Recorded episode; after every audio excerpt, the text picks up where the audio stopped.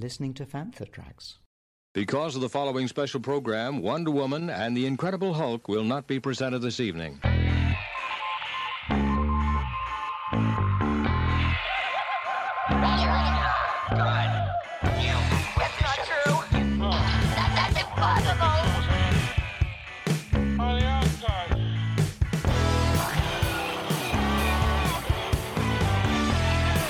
It's time to get all your Star Wars news in a single file. This is Making Tracks. Here are your hosts, Mark Newbold and Mark Mulcaster. That's not true. That's impossible. You're listening to Making Tracks. I'm your co-host Mark Newbold, and joining me today is a man who is definitely brighter than Ahsoka's lightsaber. It's Mark Mulcaster. Mark, how you doing? I'm all right, but her lightsaber's pretty bright, isn't it? It's a compliment, dude. Take it where you can get it. You're right. I was so geared up. I was so prepared for some kind of put down. I wasn't expecting the compliment. Wonders never cease. Anyhow, how are you doing, buddy? How's things? Very good, thank you. Very good. Busy week as always, and the site's going well, and the pods are going well. So everything is good in Fanthaland, and so am I. How about you? I'm very well, thanks, buddy. Yeah, generally just ticking over, getting through the, the days, and it kind of dawned on me because it's uh, you know the old birthday this this weekend. That actually, Christ, it's, it's only four months till Christmas, and it's like, Oh, where's a year gone? It's just Don't. ridiculous. So, have you had many items into your collection? I picked up the Jazzwares Snowspeeder. So Morrison's had it in. It was, I think, before it was eighteen pound. They Yeah. halved it to nine, and of course, it's not big because these things are all to scale. The Snowspeeder of, of the vehicles that you can get really isn't a big vehicle. Beautiful design anyway, and I wanted it. I was just kind of waiting for it to drop in price, and it did. So picked up the Snowspeeder. Has Luke and Dak. Managed to get Dak in the back. I didn't think I was going to fit him in, but there he is. No big ticket items have, have turned up this week. It's all been little fiddly farty bits. But you know me, I like the little fiddly farty bits. You like a good about- fiddle and a fart, don't you? So, yeah. Can't beat it. It's an age thing. How about you? I got some comics as well from Dark Star. I mean, I haven't caught up reading, just basically bagged and bored with them, but I got through all of them. And uh, Good. when, when I did it the other day, I was like, wow, okay, yeah, I haven't read a comic for about 10 months. It's pretty bad. It must have been about October, November. I must have, for whatever reason, fell off a wagon. And you know how it is, you just leave it for a Yeah. little bit too long. And now I'm just like, oh. So I'm kind of hoping that was going to be a bit of a, a restart on some of these uh, main titles. When they did Star Wars to Empire, then there was kind of reset Empire to Jedi with issue one, and Yeah. now we're, we're pretty much at Jedi. So I'm assuming they'll reset to issue one to go beyond. Be interesting to see if they do that. Yeah, and oh, it'll be interesting to see what they do, just to see if they start to kind of cross over a little bit into the Mandalorian portion of the galaxy. Be interesting just to see what they do there, or do they keep it completely separate and don't cross the streams in case John or Dave have a kittens about it, you know? So Lothcats. yeah, Lothcats, yeah. I I wonder though. I mean, you think back to when Marvel did their original run and it got past Jedi, and they had the whole Nagai invasion and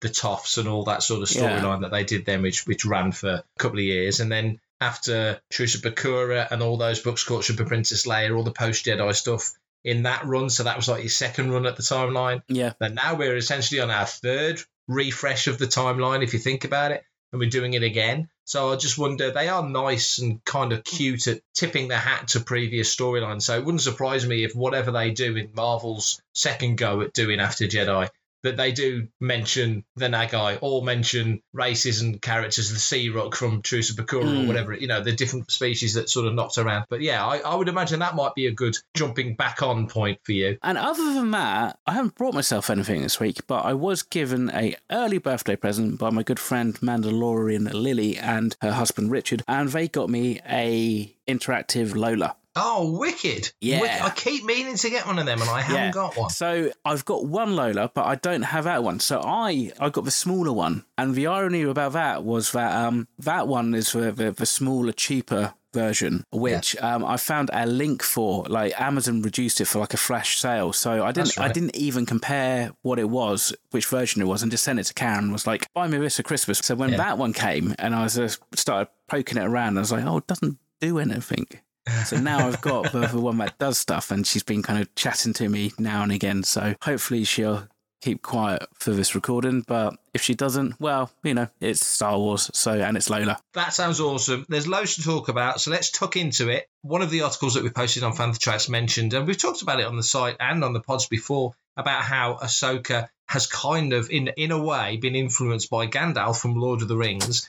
The influence that she has on characters that surround her and the events that happen. Of the things you've seen of Ahsoka so far, what's caught your eye? What's grabbed your attention? And what do you think you're looking forward to most when we, we do finally get to Ahsoka next week? Um, so I've been pretty good. I've seen some of the trailers, but I haven't consumed everything. Just the last couple of series, I've, I've never been one to go and seek out spoilers per se. And obviously, I know working on on this show and, and doing stuff for Fantha Tracks, you, you kind of hear stuff and you hear extra bits and bobs that the average person doesn't. It, it seems like it could be one of those starts to a series where she's going to go around, a bit like you know, the start of, of the Expendables or something like that, where like you're going around and picking your team, and you just wonder if it's kind of a bit like that, where she's going to go and meet Sabine again, and then like catch up with Hera and stuff like that. So I'm I'm really interested to see like how they bring the Rebels crew in. And also these Sith, who they are, what they are, what they're going to be doing. If you know Lord of the Rings and you know Gandalf the Grey and Gandalf the White and stuff like that, it's very clear that there's definitely some influence from Tolkien that they've pulled from. But that's fine as far as I'm concerned. I think that's cool because it kind of elevates her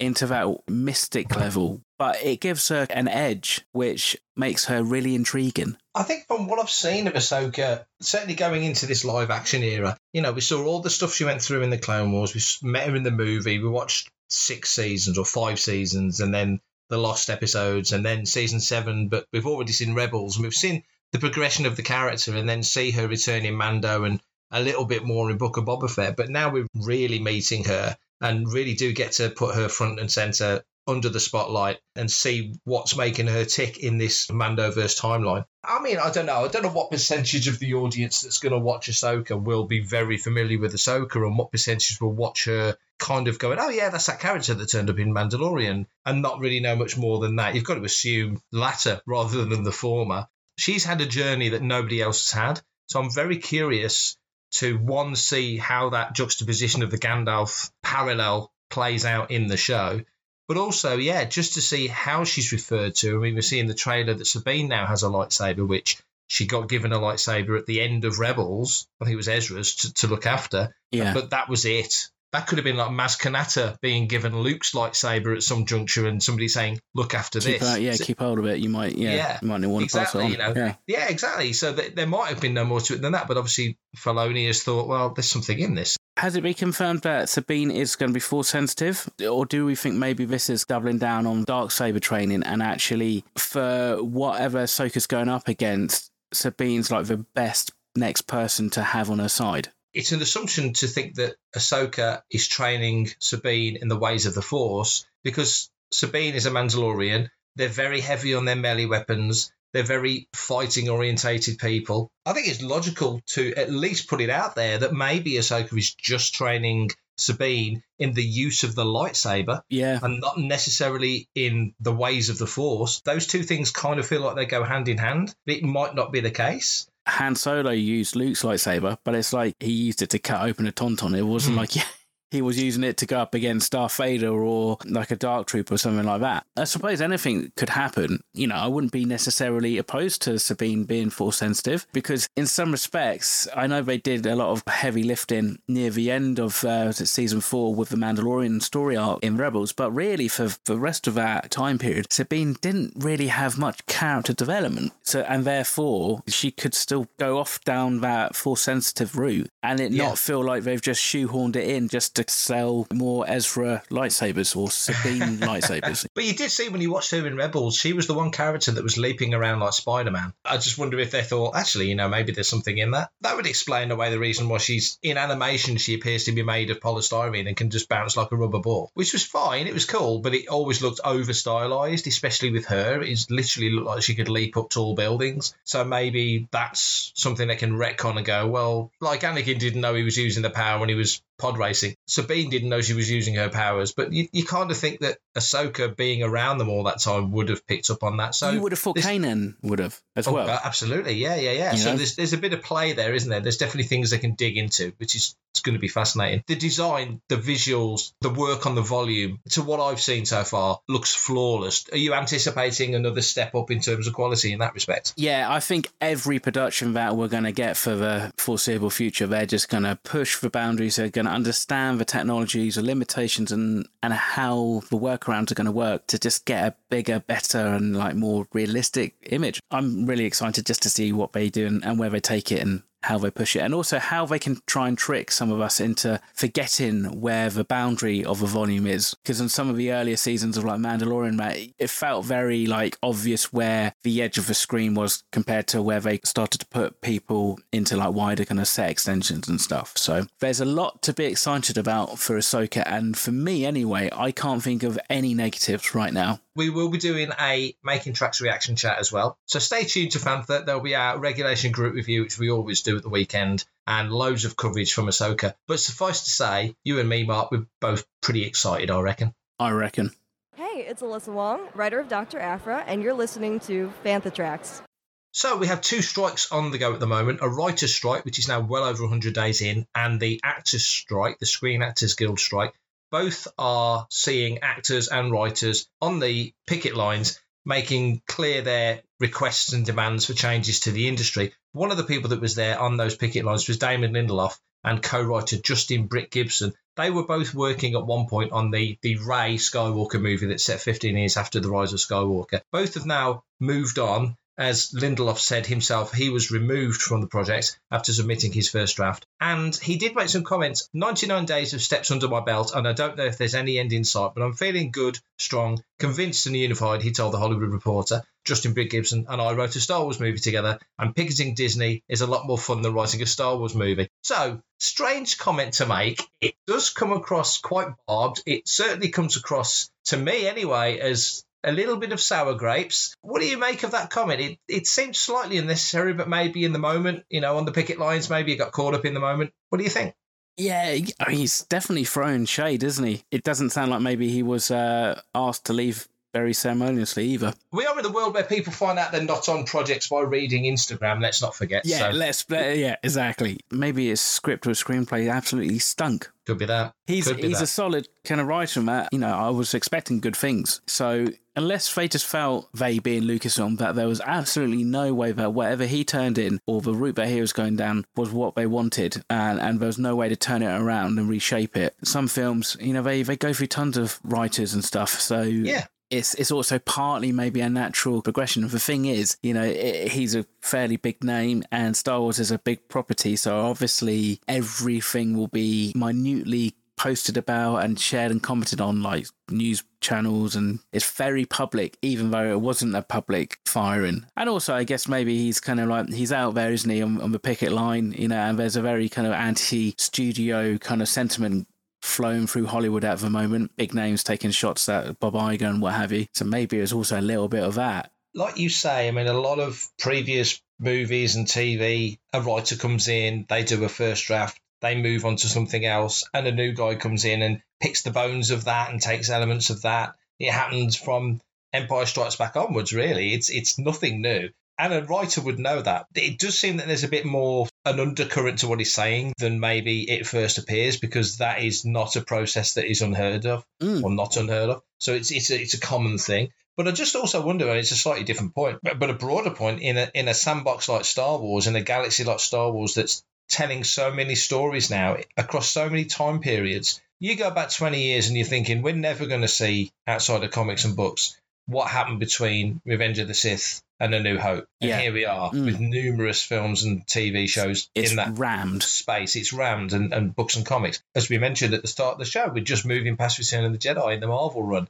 So we're moving on towards that Mando era. And there's a time period there that's that's shifting forward. Aftermath obviously does come after Jedi, doesn't it? And my long-winded point, as usual, is that you'd feel or you'd like to think that there is some sort of map, a master plan of we need a director and a writer to do these two things. Let's get this writer in to give that a go, and then get this director in to shoot it and film it and pull the team together. But they never seem to do that. They always seem to go, well, there's a gap. Let's get a writer director to have a go at that. And then when it doesn't really work as they think it should work, it always ends up feeling like the boss that will tell you what he doesn't want but can't tell you what he does. Mate, I work in the creative industry. Yeah, that is actually a very common thing. More times than not, I, I can have clients say, I know what I don't like, but I can't really articulate what I do like. Maybe they don't really know what to do with this Rey film as such. What direction are we going to set it off in? I mean, maybe it's a tone, maybe it's there's a number of different things which will kind of come out organically. You'd think in the script and the, and the screenplay. But I guess if the bare bones isn't there, they need a, a rethink. After the film, suddenly it'll be, ah, yeah, Damon Lindelof's Star Wars project would have been so much better than what we got.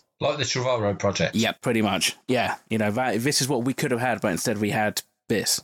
With all these strike actions going on, people on picket lines, lots of things being said, there's big name actors out there with megaphones making very clear their thoughts on the situation. Bob Iger has once again spoken. As Brian Cameron said on Good Morning Tatooine this week, kind of put his foot in it a little bit with his comments before. Wasn't exactly the most tactful guy in the world. Iger doesn't loosely throw comments out. There's generally some heft and thought and meaning behind what he says. So nothing is said in error. But he does say here, nothing is more important to this company, Disney, than its relationships with the creative community. That includes actors, writers, animators, directors, and producers. I have deep respect and appreciation to how vital they are to the extraordinary creative engines that drive this company and our industry. It's my fervent hope that we can quickly find solutions to the issues that have kept us apart these past few months, and I'm personally committed to working towards this result, which very much reads like the sort of line that a Premier League football manager would give after being sent off the sidelines. it, it's a sort of a comment that doesn't really say much of anything and just states the bleeding obvious. What do you think to Iger's position at this moment? Because he is taking a bit of a battering from equally wealthy actors, but they're not the guys signing the checks and making the decisions. He is. So, uh, where do you think he stands at the moment? We have like news that the VFX artists are starting to kind of like rally around and become unionized, which is something that has never happened before in America. Fair play to them. They work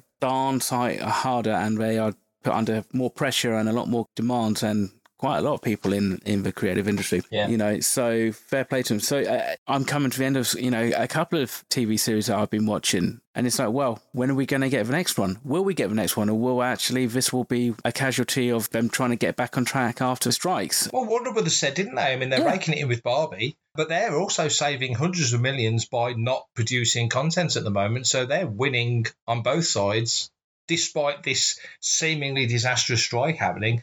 The big industry companies, the big you know studios, are saving and making big money. But then there will come a point when they they won't be making big money because they you know because they won't have anything to put out, and that mm-hmm. sun- suddenly then people will be like, oh, there's nothing I want to see on Paramount Plus. So I'll cancel it. I mean, you've got to remember that Bob Iger is like he's the head of Disney. I mean, he's a big guy. He's got broad enough shoulders to take kind of criticisms. There will be some resolution sooner than later. I don't necessarily think it's going to be what some people are holding out for. So then it's going to come down to whether or not they take what they can now and reassess later.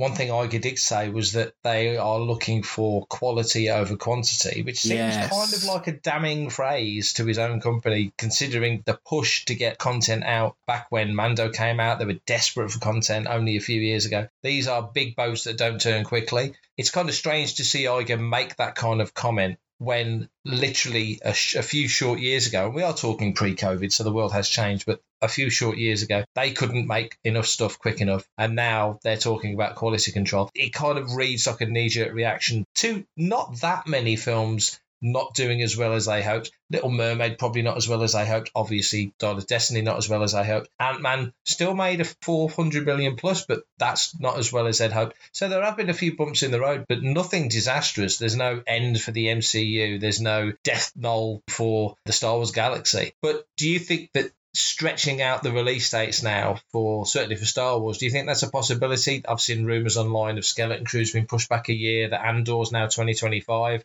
Don't know the validity of any of that. It's just scuttlebutt. But whatever the thought in people's minds is out there now, do you think that's a possibility? Do you get something quicker or do you let it bake a little bit longer and you get a better cake? Yeah. Do you satiate your appetite sooner just because like there's not being a Star Wars film for a few years. Yeah. Star Wars is a little bit different eh, because it seems we don't have that massive, or we're just starting to now have that interconnected, ongoing story with a Mandoverse. You know, w- with the end of the Skywalker saga, again, a bit like Endgame, that's kind of where you can park it for a while and, and have a rethink.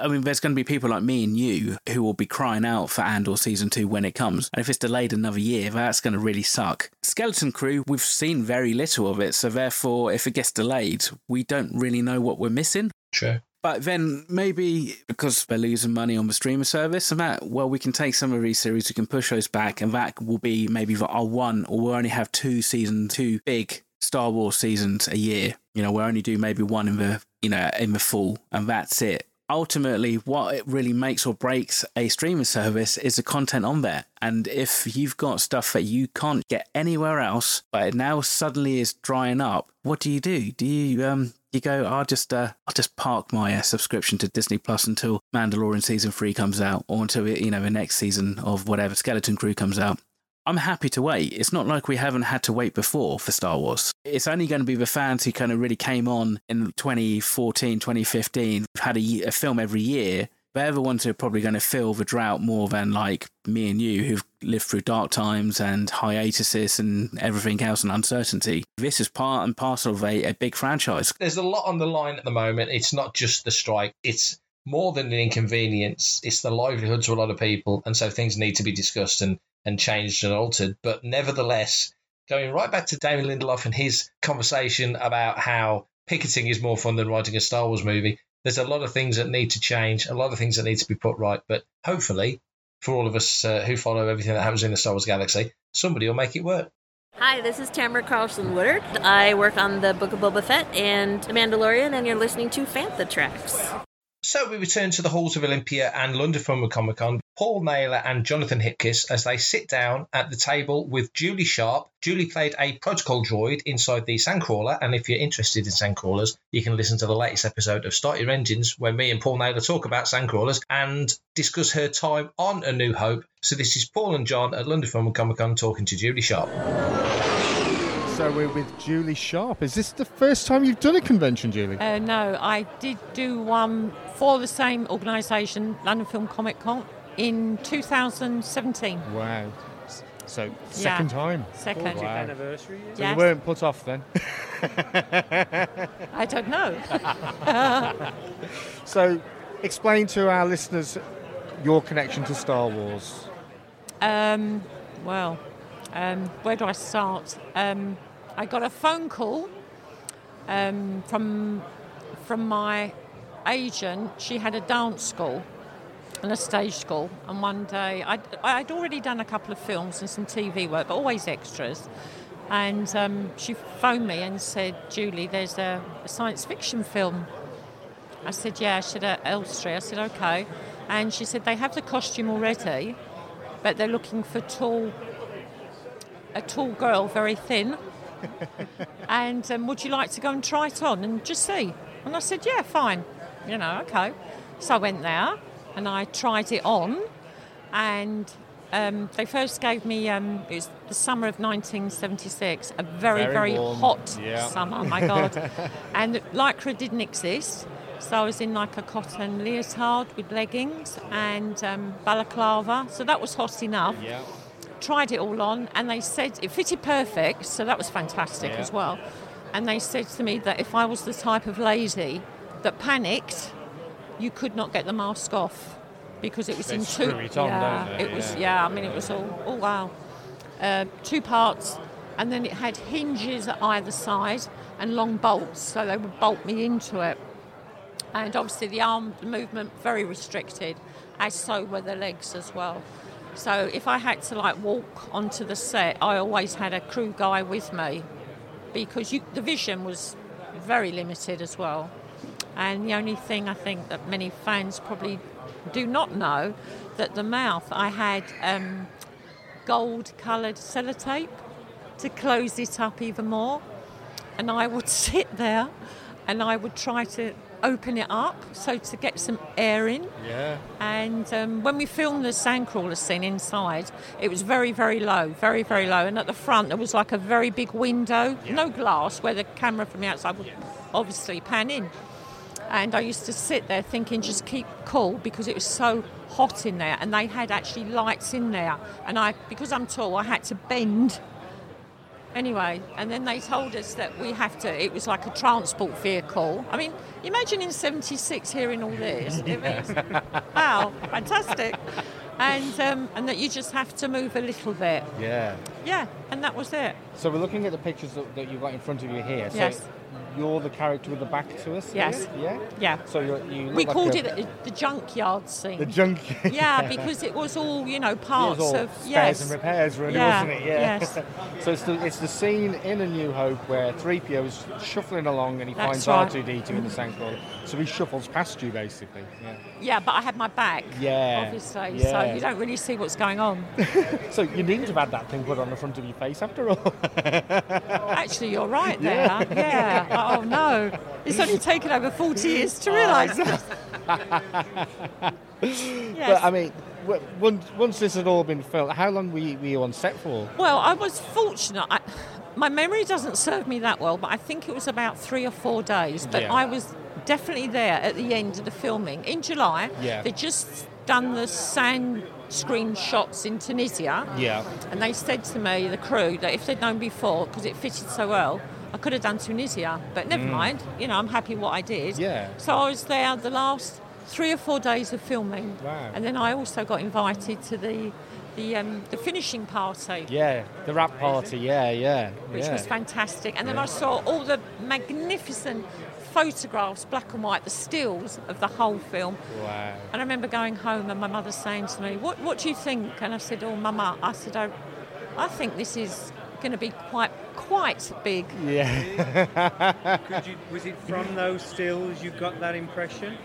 Yes, but it was just going into the studio. I mean, I walked into both of them where the Millennium, they built the half a millennium, and Yeah. to see the size, mm. you know, in those years of a prop so impressive.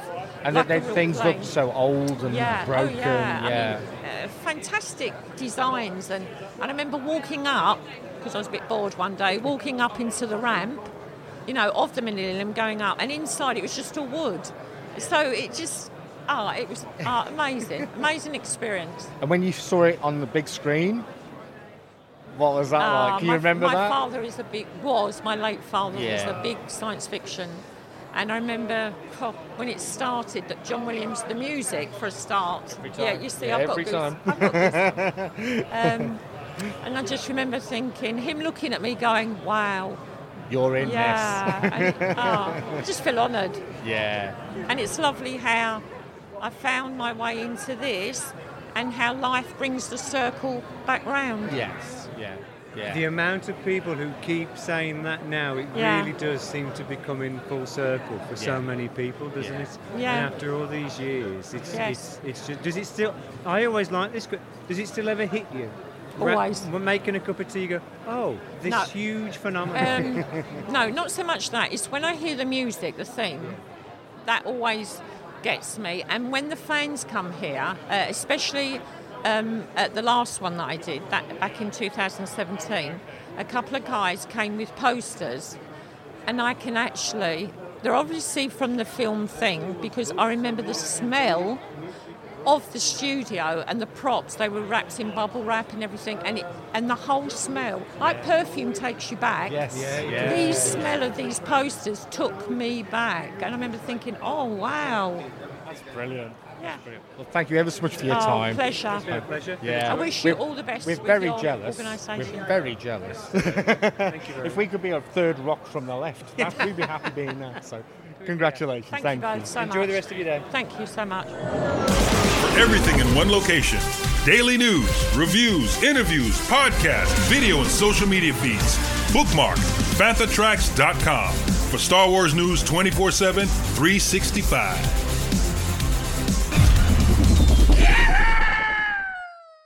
Florida Supercon 2023, Clone Wars stars Matt Lanter, Ashley Eckstein, and James Arnold Taylor were all on stage talking about the series that brought them together that they love so much, the Clone Wars, and discussed their surprise at the sale by Lucasfilm to Disney back in 2012 and the effect that it had on the show. Ashley said, We were well into season seven when the series was cancelled.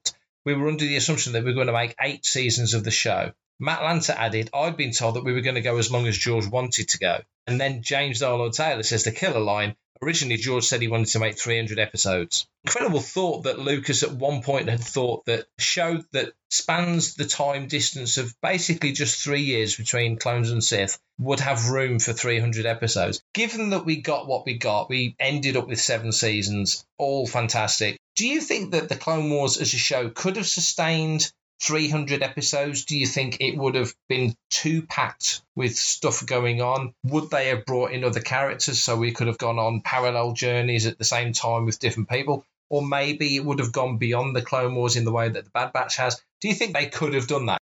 Puts into perspective, 300 episodes, that's, that's over double what we've got already. Now, that would be an absolute gift. However, would we be sat here kind of going, oh my God, just catch up with Grievous already?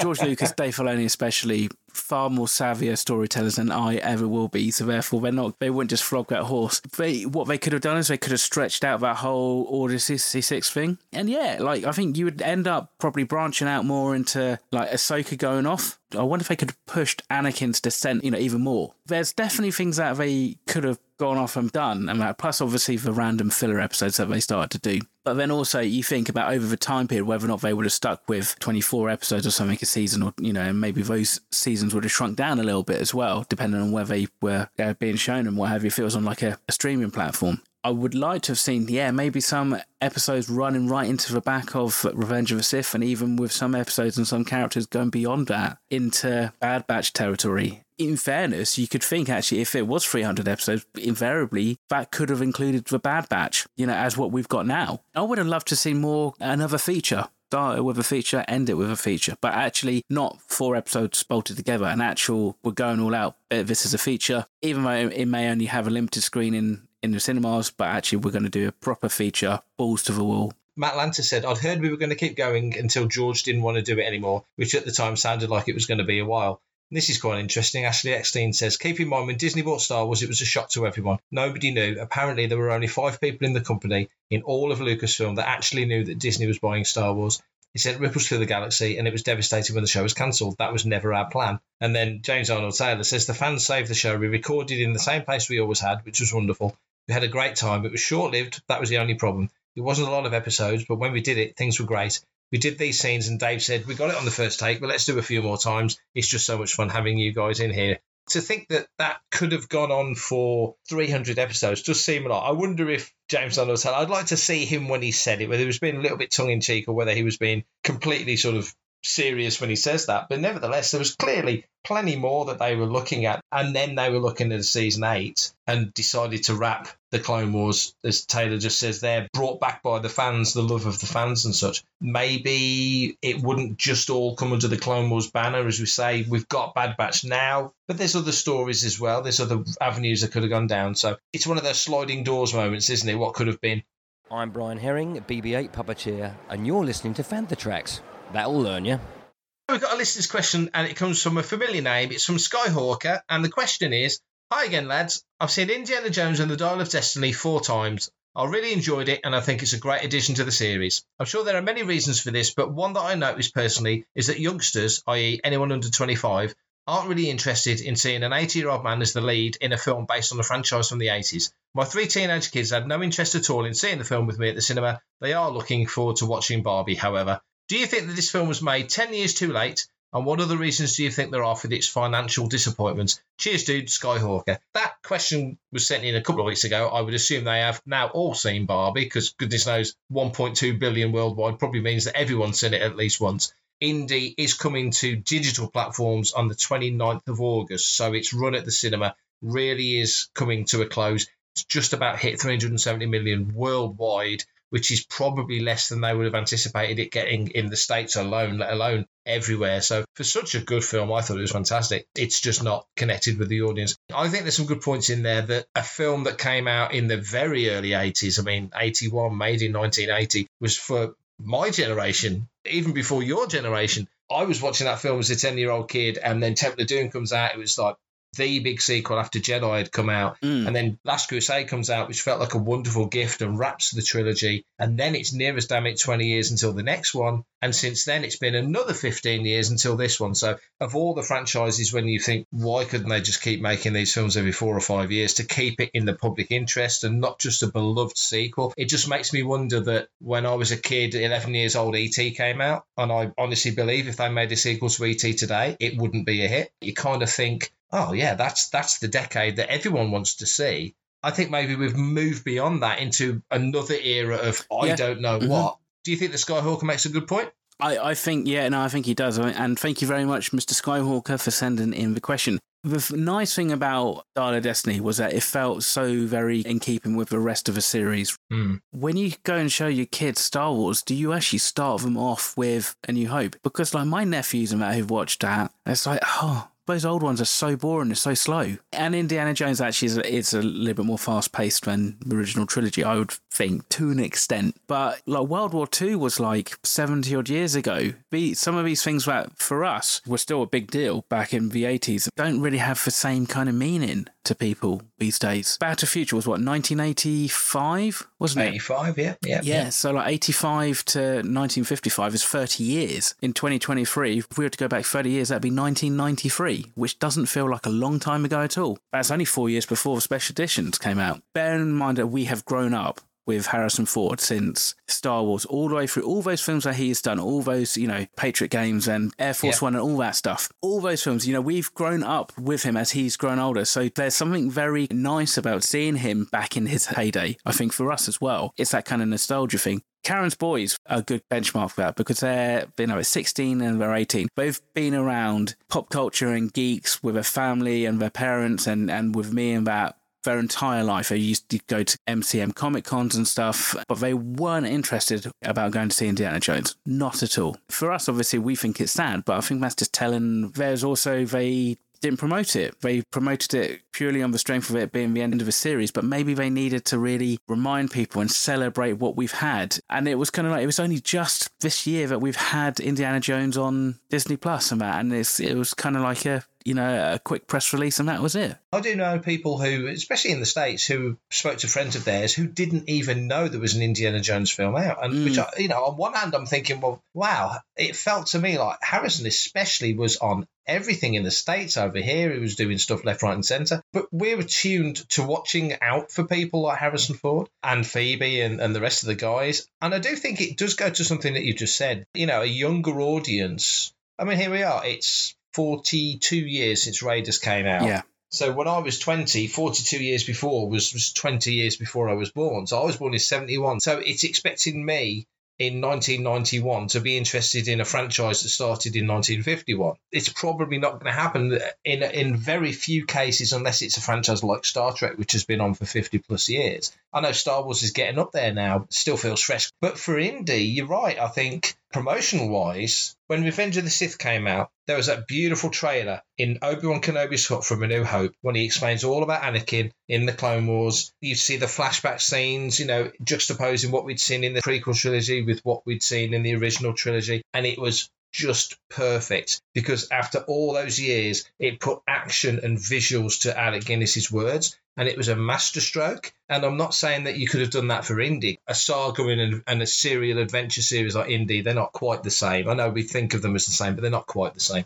There was an opportunity there to throw up those scenes from Raiders, throw up those scenes from Temple of Doom, really lead in to the fact that this is a cinematic character that's got 40 plus years of blockbuster hits. And here we are at the end of his journey. And don't forget, kids, the first 25 minutes is going to look like he did back in the 80s. You know, here's an opportunity to basically watch a missing Indiana Jones film from like 1991 or something that never got made, which is kind of the vibe of that opening sequence to Dial of Destiny. I don't quite know what the disconnect in terms of marketing was, but clearly there was one because it didn't grab people. But I do think Skyhawker makes a great point in that, and you've just said it, you know, with, with teenagers knocking around your house, is that to them, Indy is not a zeitgeist character. They put the Indy trilogy, or sorry, the Indy quadrology on Disney Plus, what, a couple of weeks before Dial of Destiny came out? And Yeah. in the UK, we didn't get Young Indy. In the States, they did. So there's this whole treasure trove of classic movies and television that they really could have parlayed for getting people's interest and come and see this film. You know, just it's going to be a roller coaster ride. Tell you or tell all your friends about it. It's insane to think an Indiana Jones film was only made 370 million worldwide. I'm flabbergasted that that's the case, but that's where we are. So, Last Crusade, which a lot of people will say is the last decent Indiana Jones films before Dial of Destiny. You know, you had Crystal Skull, which again, when that came out, I thought, wow, they're, they're kind of starting to push it a little bit in terms of the time difference between these releases. God, what what year was that, Mark? 20, 2008. Yeah, so now we're 14, almost 14, 13 years beyond that. If Indiana Jones and the Crystal Skull had been better received, whether or not we would have had it sooner, or whether or not they would have gone, actually, we can leave that now. I mean, hell, like I said, I'm just looking at this right now. Transformers Rise of the Beasts made more money than Indiana Jones Dial of Destiny. To my mind, is a travesty. I mean, the fact that Fast and Furious X made more money than Indiana Jones, in my mind, is a travesty, but then it's captured a completely different market. For franchises like Star Wars, like Star Trek, and Bond, very few of them that have, have had a continual presence in the marketplace since they've been released. And even Star Wars, in that dark times, in that true dark times after Return of Jedi, until really we got the expanded universe, it did disappear off of people's radars. Star Trek was always syndicated. You could always turn on BBC Two or something like that, and there'd always Yeah. be a Star Trek on. Same as where you can always turn on ITV4 and you'll see a promo for a Bond film. That's what they do. Therefore, that's how you keep people in, invested. But Indiana Jones after Crystal Skull, barring some rather dubious appearances on, say, South Park and stuff, it just disappeared. I think people thought that franchise was done, and I think that's possibly why we are seeing the results that we're seeing. I guess sadly, I suppose when Lucas and Spielberg and Harrison Ford and those movie brats of the seventies broke through, breaking the structure of how films were made, they were the young bucks that were coming along to change the industry. That was fifty years ago.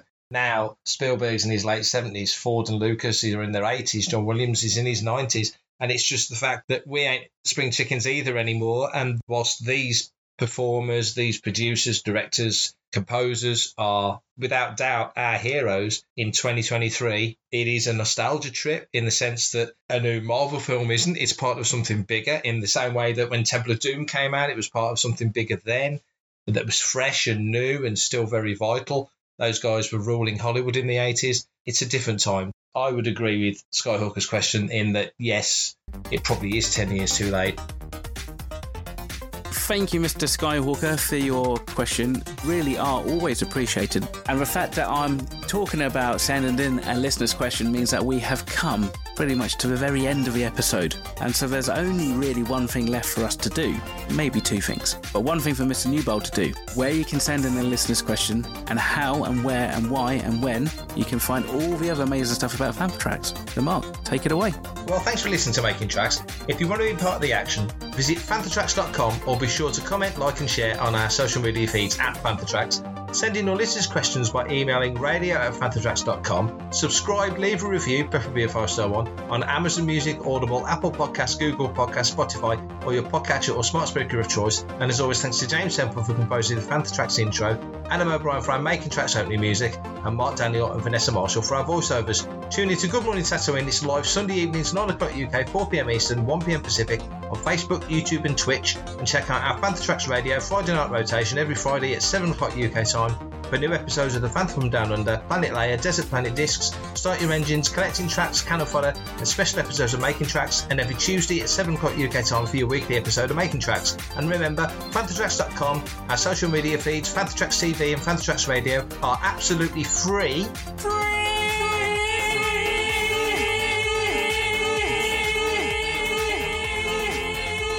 So no Patreon, Buy Me a Coffee, Kickstarter or Indiegogo required to stay updated on all the latest Star Wars news.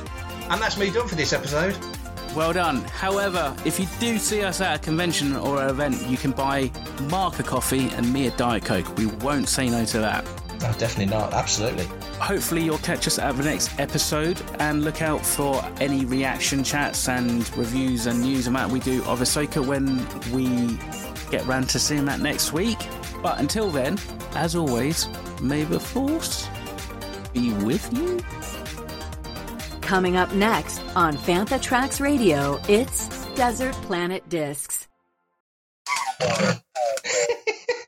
Is that Lola? That's Lola. And I don't know how to turn her off.